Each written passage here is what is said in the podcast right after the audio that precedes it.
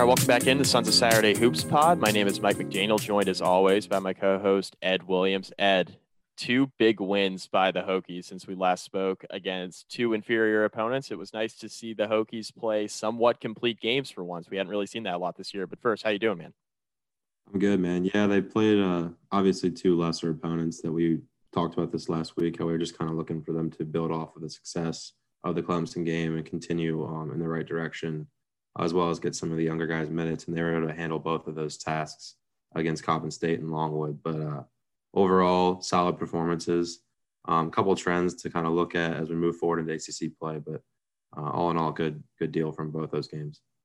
And a much needed distraction from football. You and I talked about in the last podcast how we just needed something different. You know, we were coming off of the press conferences last week with with Babcock and Justin Fuente and there was a lot of speculation about Fuente's job going into last week, and it was nice to just not even really think about football over the weekend and you know watch Tech play Saturday evening and a very convincing win against Coppin State, and then come back here on on Monday night and uh, beat down Longwood, especially in the second half. So let's jump into the Coppin State game. So Virginia Tech was unranked going into the Coppin State game, coming off of their victory over Clemson earlier in the week.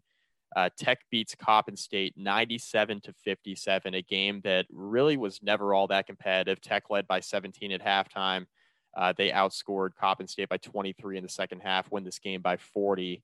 Hokies hit 23s in this game. They were 20 of 37 from three, uh, 54%. We had talked about the three point shooting and how Tech needed a get right game from deep because the Hokies all throughout the year, they haven't really been all that consistent from downtown. They've had stretches where they've been really hot, they've had stretches where they've been really cold, but there hadn't been a game yet where Tech was just firing on all cylinders from the jump, uh, especially from three point land offensively. And that was really apparent in this game. Jalen Cone with 18 points, he hit five threes. Uh, Nahiem Alleyne hit five threes. It was nice to see him get get back and, and shooting well because he had been struggling lately. Uh, he had 18 points as well, 11 points off the bench from Hunter Cattoor. Uh, also, 18 turnovers against Coppin State was something that stood out to me, even in a 40 point win, as you know, something we continue to talk about on this podcast. Ed, like Tech's offense has been kind of up and down shooting, but I think they're giving away too many possessions right now. And even in a 40 point win, that's something to keep an eye on moving forward. It was a little bit better last night against Longwood uh, but it continues to be something that's an issue for this team. Yeah, I think Mike Young would completely agree. Uh, 18 turnovers is a ton of turnovers. I think that's the season high so far against a completely inferior opponent. Probably uh, the worst one we played so far. Yeah, it doesn't really make much sense. Um, and what I noticed when I was digging into the box scores for both these games, and I have to go back and look at some of the earlier season games to see if that trend holds up. But a lot of these turnovers are coming from the bigs. Um, against Coppin State, we had 18 total, and we had four each from Aluma and Mutts. So that's eight of your 18 right there coming from basically your four and your five man and your starting rotation.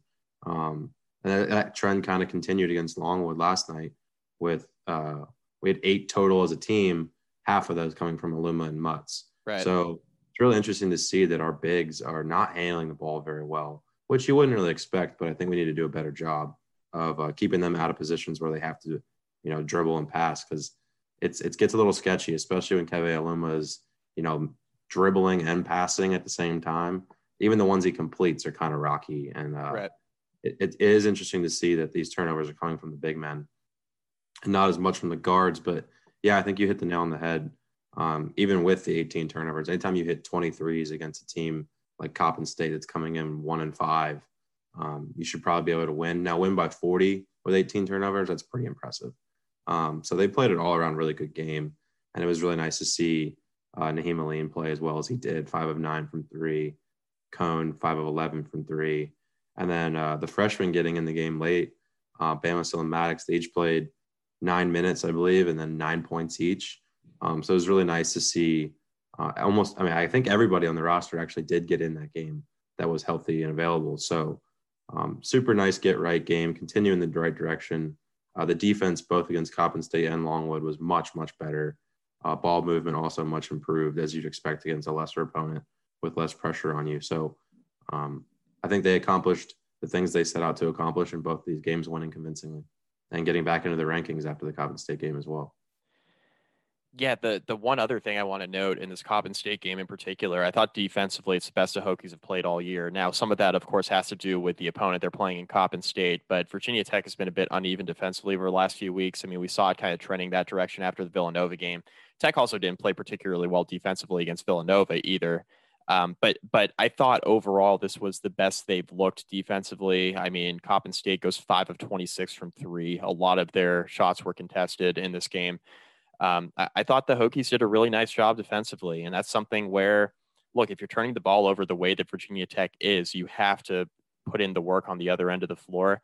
It's something that Virginia Tech has done mostly a good job of this year, but again, it's been kind of up and down a little bit, as has the shooting, as ha- and the turnovers have not been good. But you know, Virginia Tech's making up for it in other ways. I mean, in a game where you have 18 turnovers, like you said, Ed, to win that game by 40 and to hit 23 pointers.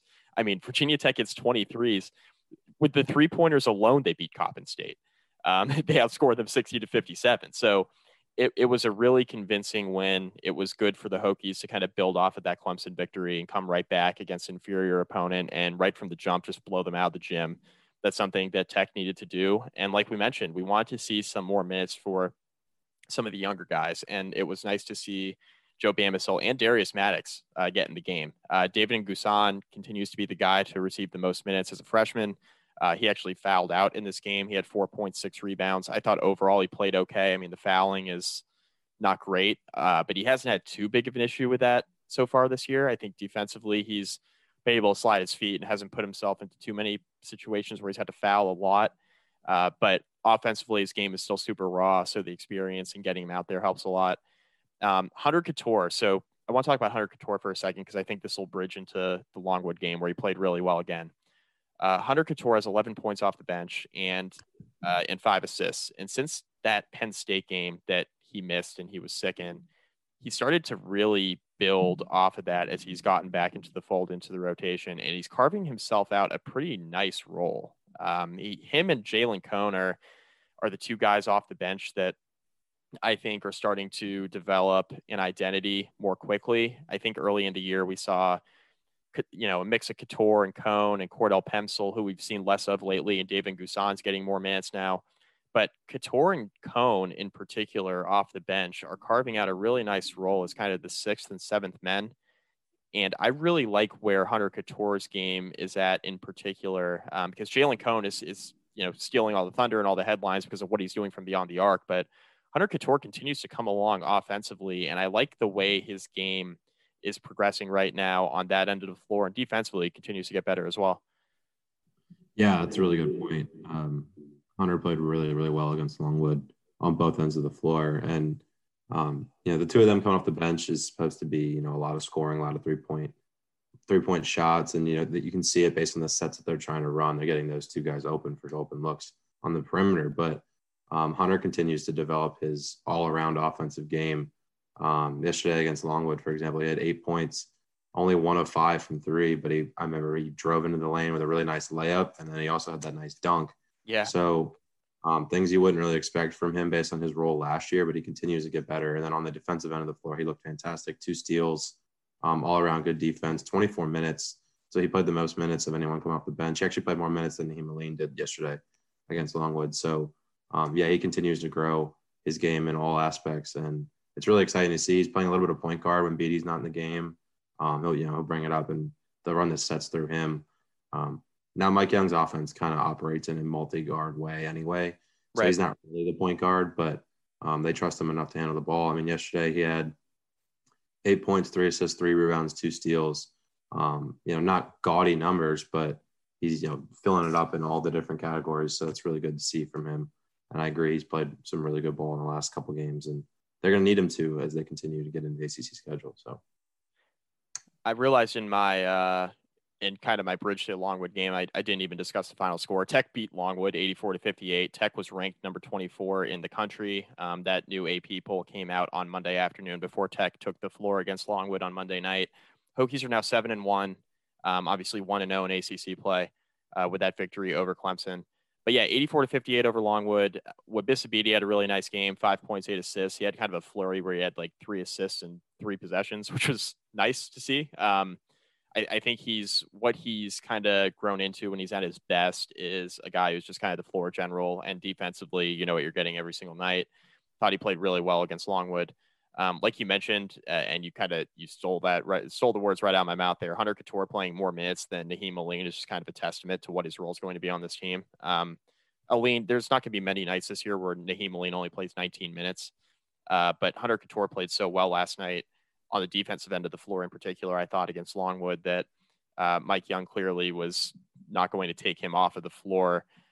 The the one thing I I kind of alluded to a couple minutes ago, but I want to kind of recircle here is so Aluma and Mutts, we, t- we talked about the turnovers here and, and Virginia Tech with eight turnovers. I believe that's a season low for them, which is great. That's we want to see that continue to trend in that direction.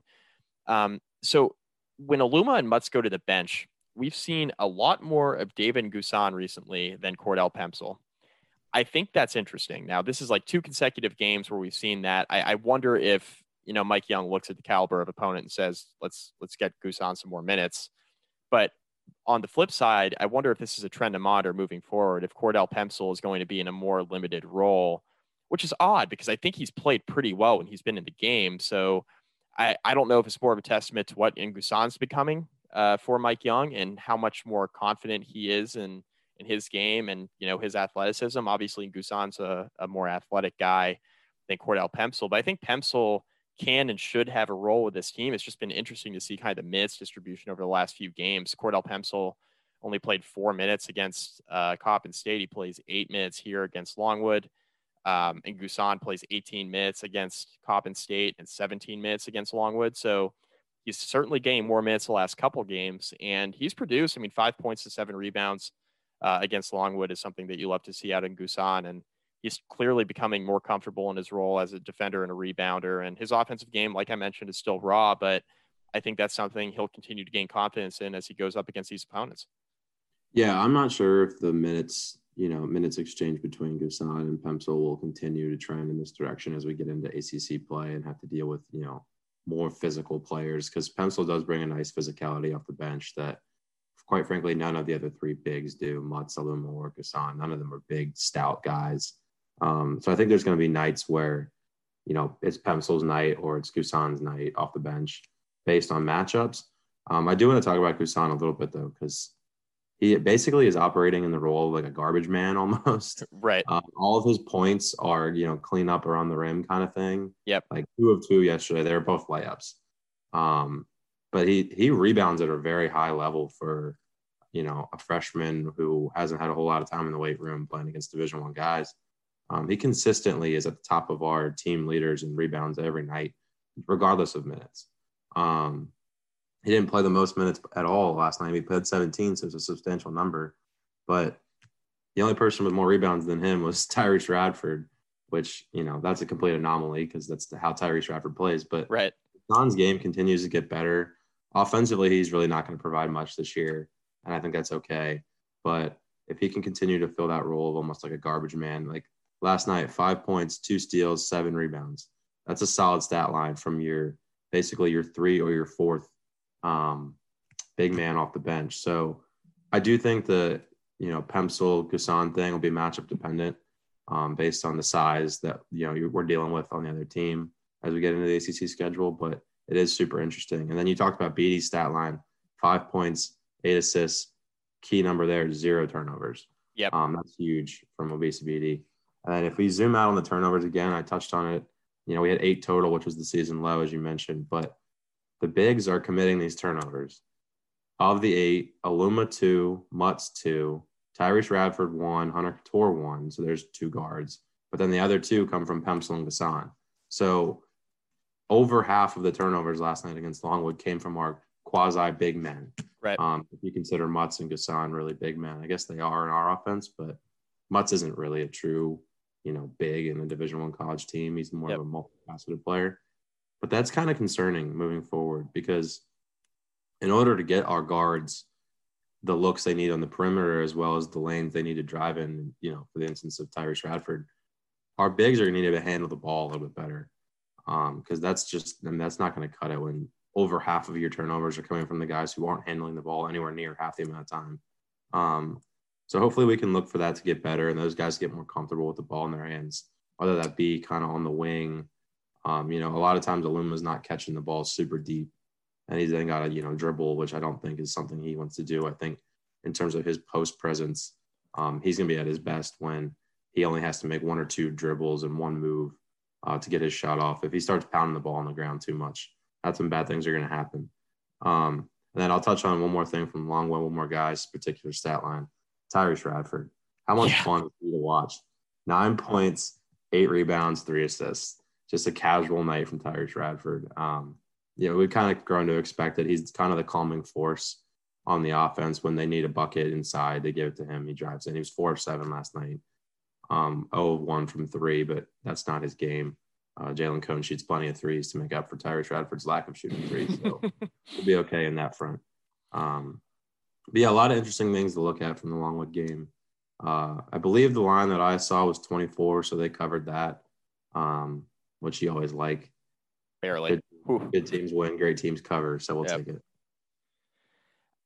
So uh, you hit on a, a, lot of what I was taking away from the Longwood game. I, I learned more about Tech from this Longwood game than I did uh, from Tech against Coppin State. Number one, Tech offensively in the first half was not very good. Um, they had some spurts, they had their moments, uh, but only leading by four at the break, shooting, I think, 32% from the floor in the first half is not what you like to see. Um, even though Tech was not turning the ball over, it was just interesting that they were shooting it that poorly against Longwood. Longwood just continued to hang around. Second half, entirely different story. Uh, Tech outscores Longwood by 22 in the second half. Uh, and like you mentioned, they they win and cover the 24, winning by 26. Good wins, good teams win, great teams cover. Uh, defensively, so last night for the second consecutive game, Virginia Tech holds down the opponent's three point percentage. Right, Longwood four of 17 shooting uh, from deep. They were 40 shot 44 percent overall from the floor.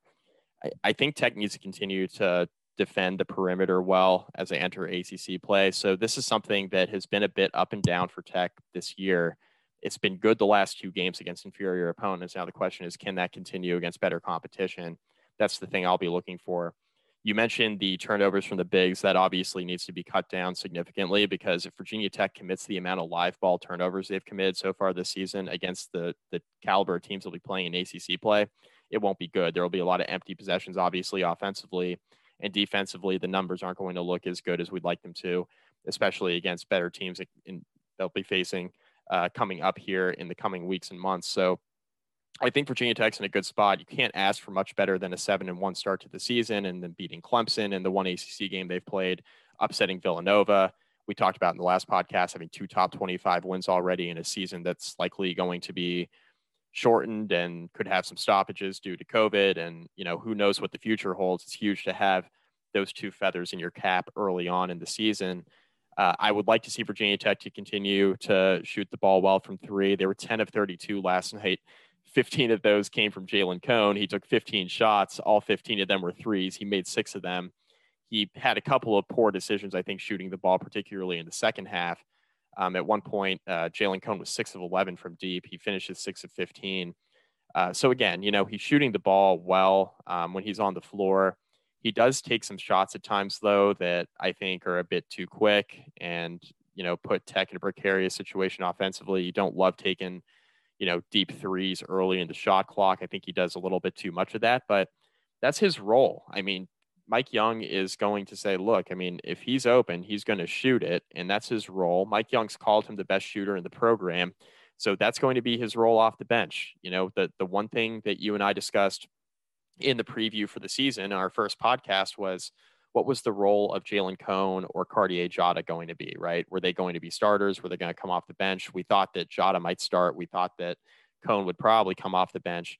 Now Diarra is no longer involved, but the one thing that we did mention was that these two guys would likely be in a role if they were coming off the bench where they would have to serve as a spark plug. Diarra is not a three point shooter, but we knew that he was going to provide that electric offense off the bench uh, which is something that he was doing to a degree uh, before he opted out of the season. Jalen Cone, we knew this was what his role was going to be, right? Come off the bench, instant offense, hit a bunch of threes. And, and Cone has grown into that role. And what I did not expect was Hunter Cattoor, like we talked about, to grow into the role that he's grown into off the bench. So I, I think Virginia Tech is trending in a good direction. Um, I think overall, it, this, this is kind of the almost like the quarter pole of the season, right, or the first third of the season. Um, we're we're at the point now where Tech's going into ACC play. We have a pretty good idea of what the identity is going to be moving forward, right? This team is going to be a lot more balanced than they were a year ago. Um, this is not a totally live by the three, die by the three, but they are going to take a lot of them because that's what Mike Young coach teams do. This is a good shooting team and has a capability of shooting the ball really well. We saw that against Coppin State hitting the 23 pointers. We saw it last night with Tech hitting 10 three pointers. Um, this is going to be a team that rebounds at a high level, even though they aren't the biggest team on the planet. Um, they're obviously going to be able to rebound at a pretty high level because they have the the guys that care and want to get their hands dirty and and want to get on the glass on a nightly basis, which is great considering the size disadvantage Tech's going to be at in most games in ACC play. This is also a team that I think it's safe to say through eight games is going to turn the ball over a good bit. Um, last night, like we mentioned, the, the eight turnovers against Longwood, uh, the lowest mark of the season for Tech. Uh, but Tech's been in double digits in almost every single game they've played this year from a turnover standpoint. And that's something that Mike Young coach teams historically don't do. It's beginning to be a trend, or it has been a trend at least through eight games. If Tech cleans that up in conference play, this offense has the capability to go to an entirely new level. They're giving away way too many possessions right now on that end of the floor, but still putting up pretty good offensive numbers. So that's what I'm going to be looking for. Then one last thing, Ed, before I get your thoughts on kind of you know what to look for throughout conference play as we kind of bridge into that conversation. Defensively, what's this team ceiling defensively? That that's what I'm going to be looking for. I, I think Tech has been a bit inconsistent on that end of the floor, but you know they've defended the perimeter a bit better the last few games. I think they're obviously going to be giving up some size inside in most every game they play in ACC play. Um, so obviously that's always going to be a concern. But if Tech defends and, and plays help defense and rebounds, especially at a level that they've rebounded at so far this year, I think Tech can only be so bad defensively, right? Um, even on their worst night. So that's just a few things I'm going to be looking for going into ACC play. But what are your kind of takeaways from the non-conference play, Ed, and and what do you expect moving forward? Yeah, I mean we're leaving non-conference play ranked with two top 25 wins and one loss. Um, all in all, I think we would all take that. You know, uh, that was the discussion we had before the season. Um, so I, I think you can't. There's not more positives than negatives, but there's definitely some glaring weaknesses. Um, specifically the turnovers. Um, in a lot of ways, the the three point shooting of this team kind of makes up for those turnovers. Um, but that you're not going to have nights like that where you just shoot. You know, you make 23s. You that's not going to happen every night. Um, we saw that be the case against Penn State, where we just you didn't have enough to keep up. Um, but I think you know specifically from the Coppin State and the Longwood game, um, the trends continue to go in the right way, especially defensively. I really like the defensive effort. Um, you know, Bede's the, the the staple there on defense. We know what he's going to be night in and night out. But I think Nahiem Alleyne and Hunter Cattoor, as well as Tyrece Radford, are all playing really, really good defense right now. Um, inside, you know, there's a little bit more of a question mark. But I think defensively, trending in the right direction. Offensively, the ball movement has been really good. I think part of the struggles last night against Longwood in the first half offensively was settling for too many threes um, and not as much of a willingness to take the ball inside. They just took the easy shot that they had on the perimeter, especially against the zone. They were just taking, you know, and they weren't bad shots. They were open threes. They just weren't falling. Um, but I think this team did its best when their offense is more consistent and, uh, you know, Tyrece Radford's getting the ball inside, was getting the ball inside, and playing more inside out um, instead of just relying on all three point shots. Um, so I think everything is trending the way we want it to be. Uh, the eight turnovers against Longwood is great. Uh, that's probably an unsustainably low number, especially as you start playing better competition. Um, but I think all in all, a lot to be happy about as a Virginia Tech fan, and a lot to be happy about if you're Mike Young and his staff heading into um, this week long break in the holidays, and then opening up with Miami right after that. So, yeah, looking ahead here, Tech plays Miami after the holidays, like you mentioned. Um, well, I guess after Christmas anyway, but before New Year's, they, they play next Tuesday. That's their next game, Tuesday the 29th against Miami. Um, and then don't play again until January 2nd, which is Saturday, uh, against UVA, who UVA is going to play today. So by the time most of you hear this podcast, Virginia will have played another game. They've been on a bit of a pause due to uh, a small COVID outbreak within their team, but they're going to be back out playing today. So we'll learn a little bit more about what UVA is. Right now, UVA is ranked 16th in the country as they enter play this afternoon. Uh, they should they're going to be a, a big favorite today. I've, let me see. They just be reminded of who they play today. Um, I'll just say this about UVA: they should not be ranked 16th. No, I mean what we've seen out of them so far, they they haven't looked particularly good. Um, They've been wildly inconsistent at best. yeah, um, they are a huge favorite today against William and Mary. They have Gonzaga on Saturday, um, day after Christmas. I think we're going to know just how good UVA is after that game because Gonzaga is is and has been the best team in the country this year. They've been outstanding. They're the prohibitive favorite to win the national championship. I know it's early, but they're they're loaded and experienced and looked really freaking good against Iowa in a big time matchup last weekend. Um, but yeah, UVA is going to have three games before they play Virginia Tech here in about a week and a half. They got William and Mary Gonzaga, and then they're on the road to Notre Dame. So we'll know if UVA is as good as their ranking indicates. Like you said, Ed, I tend to think they're not the 16th best team in the country right now. I think they're a bit entirely too reliant upon Sam Hauser, and they haven't really practiced a lot lately because they had the COVID outbreak. They had their Michigan State game on the 9th canceled. Um, and this William and Mary game is actually a postponement from a December 13th originally scheduled matchup. So now playing this afternoon on the 22nd against William and Mary. UVA also had a game on the road against Wake Forest postponed as well. That was supposed to be their kind of middle of the non-conference schedule ACC game that they were supposed to play. Um, so it'll be interesting to see what UVA is as well. But I, I, think Tech, you know, starting out conference play, you know, obviously with the win over Clemson last week, and kind of looking at what Virginia Tech has moving forward, the Hokies play Miami again next Tuesday. They they go on the road to UVA, like I mentioned, January second. January 6th at Louisville and January 10th at home versus Notre Dame before playing Duke on the 12th at home. So it will be a tough five game stretch here to start the brunt of ACC play at. Yeah, we need that Miami game. Um, they've been, you know, okay so far. I think they're four and two. Um, they haven't really played a super difficult schedule. They do have a win over Purdue, which is a Power Five win, but um, not a particularly impressive Power Five win. Um, I'm pulling up their schedule right now. I believe their losses came to Florida Gulf Coast. Yeah, Florida Gulf Coast, and then they lost by 15 to Pitt. So um, that Miami game is going to be a not big game, but you know it's one that you want for sure. Uh, you know, if you're Virginia Tech and you have aspirations of finishing in the top eight or whatever of the ACC and making a potential tournament um, bid, uh, that Miami game is one you want and probably need. Um, to you know boost your get boost your strength of you know your record and start out two and out two and zero oh in the ACC is always a good thing. So, but yeah, if you look at Miami, they've beaten North Florida, Stetson, Purdue, and Jacksonville, and they've lost to Florida Gulf Coast and Pitt. So, um, not a whole lot you can take away from that, but that's a game you're definitely going to want for the Hokies. And then, yeah, I mean, you're right.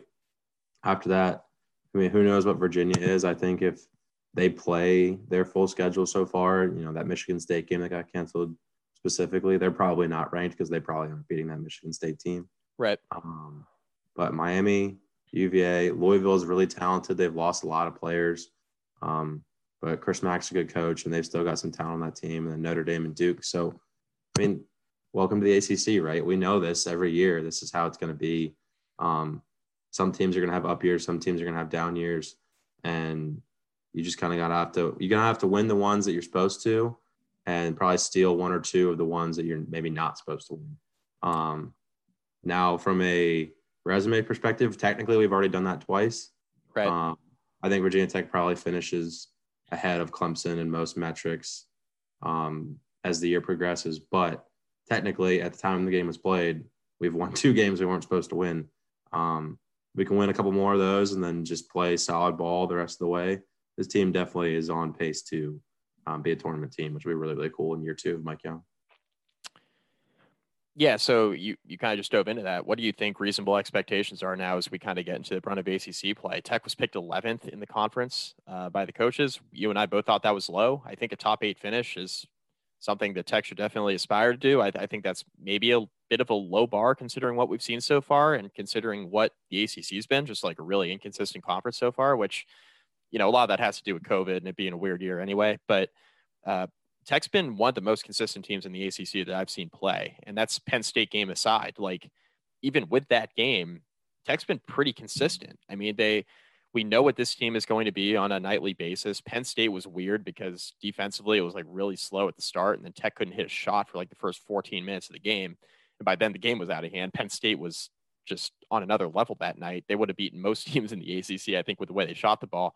Uh, so just kind of looking at at conference play, I think top eight is a reasonable expectation, and most people will probably think that's pretty low. But you know, the ACC this year, I think, is going to be as unpredictable as ever. But given the consistency we've seen out this team, I think it's a fair assumption to say that our preseason prediction that we had of Tech getting into that top eight is something that could absolutely be a reality with the way the team's played. Yeah, I think that prediction is probably going to hold up. Um, at least you would expect it to the way that they've started. It'd be kind of an epic collapse if it weren't to hold up at this point. Um, Tech has also, I believe, played the most games of anyone in the conference so far. Yep, that's correct. Total games. So I think that's a huge um, advantage that they're going to have moving forward. And, you know, probably part of that consistency is that they've played the most games. Um, so I think coming out of, you know, this mini week off, which I guess we've had a few of at this point, um, we'll see how they play against Miami. I think that's a game that you probably need to have if you have aspirations of being a tournament team. Um, but I think in terms of last year, I would look for a jump in wins in ACC play. I, I mean, how many games play we play, I don't know, but last year I believe we finished 500 in the ACC. Um, I would expect improvement off of that. I think this team is better, and I think the biggest thing for this team moving forward to maintain the expectations we have or exceed the expectations we had at the beginning of the season is going to be the defensive end of the floor. Uh, if they can continue to improve and play good defense, the offense is going to come. There's enough firepower where the offense is going to be okay. Um, we're a pretty dynamic offensive team on the perimeter and uh, inside. So I think defensively is where I'm going to be looking at uh, against Miami and UVA to see how we hold up in those games. And I think those two games will be a really good um, benchmark for moving forward in ACC play and see how the season finishes up. But cautiously optimistic for sure. Um, you know, they've played really, really well so far. And I think if they can continue doing the things that they've done the last three games, Clemson, Clemson, Coppin State, and Longwood, uh, there's no reason this team should be playing in the tournament at the end of the year.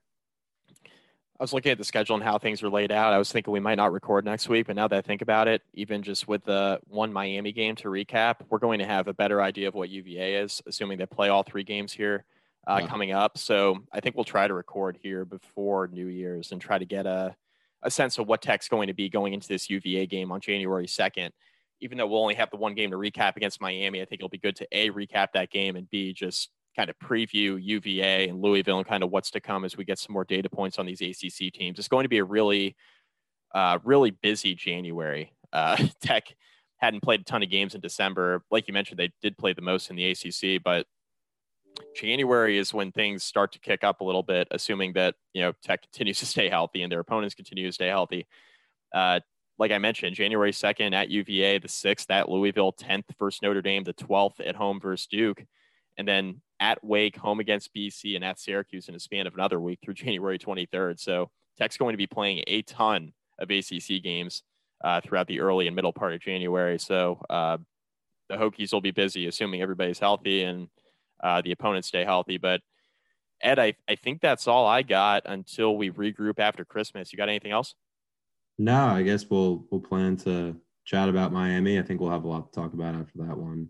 Um, you know, depending on the performance of the guys, but and then like we can touch on UVA and kind of preview that game. I mean, that's obviously always the one that Virginia Tech fans the most interested in.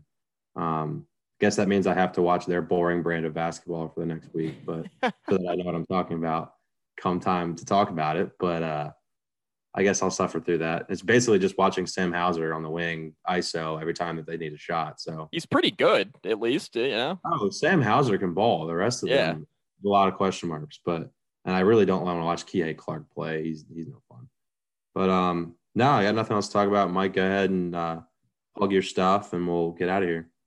At Mike McDaniel VT on Twitter, sons of Saturday.com, of course, on this podcast every week with Ed. Ed, where you got? E underscore Williams two four on Twitter, and then sons of Saturday.com. Go check out everyone's uh, stuff. I think the boys put out a nice pod yesterday talking about the end of the football season. So everyone go give that a listen. Yep. All right, Ed, have a good Christmas. Happy holidays to all of our listeners, and we'll regroup after Christmas, talk about Miami, and see where this team is going to head into ACC play. But until then, go Hokies.